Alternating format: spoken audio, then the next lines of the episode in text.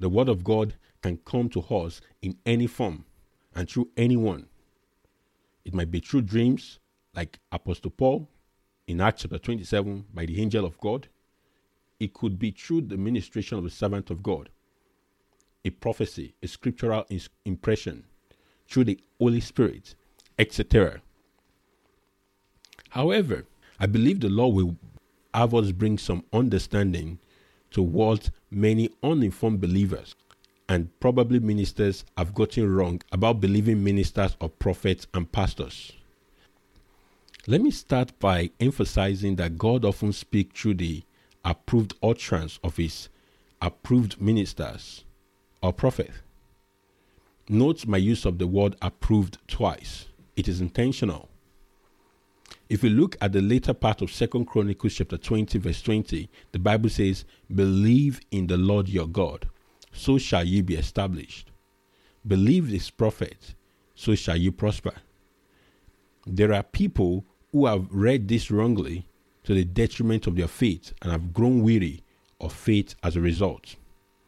I want to point out that not every word of every so called pastor or prophet is for you.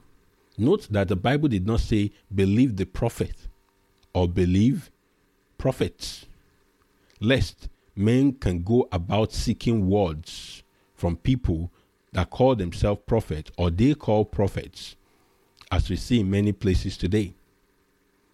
You just must be sure that the person speaking is is prophet. Emphasis on is prophet. That is the prophet of God. And at the time the person is speaking, you must be sure that the person is speaking on behalf of the Lord.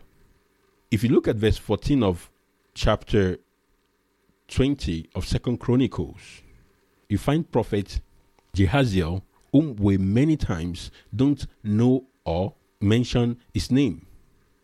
A legitimate prophet with his connection well spelled out as a Levite.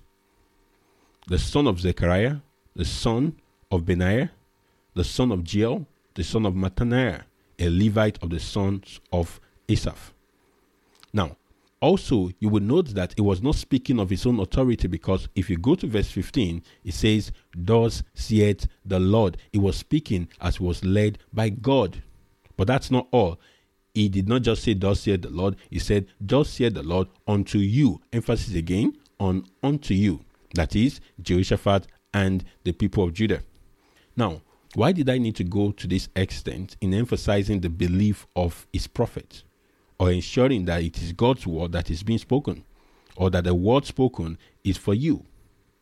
We have seen a lot of perversion of faith around where people are not prophets or who are not speaking on God's behalf or with God's backing, or people who believe that the position of a minister bestows upon them the open right to speak on behalf of God. There are many people who also believe that anything they hear from a quote unquote prophet, minister, and pastors, perhaps online or even in their congregation, is for them. This is not true. A similar case as seen in Jeremiah chapter 5, verse 30 to 31.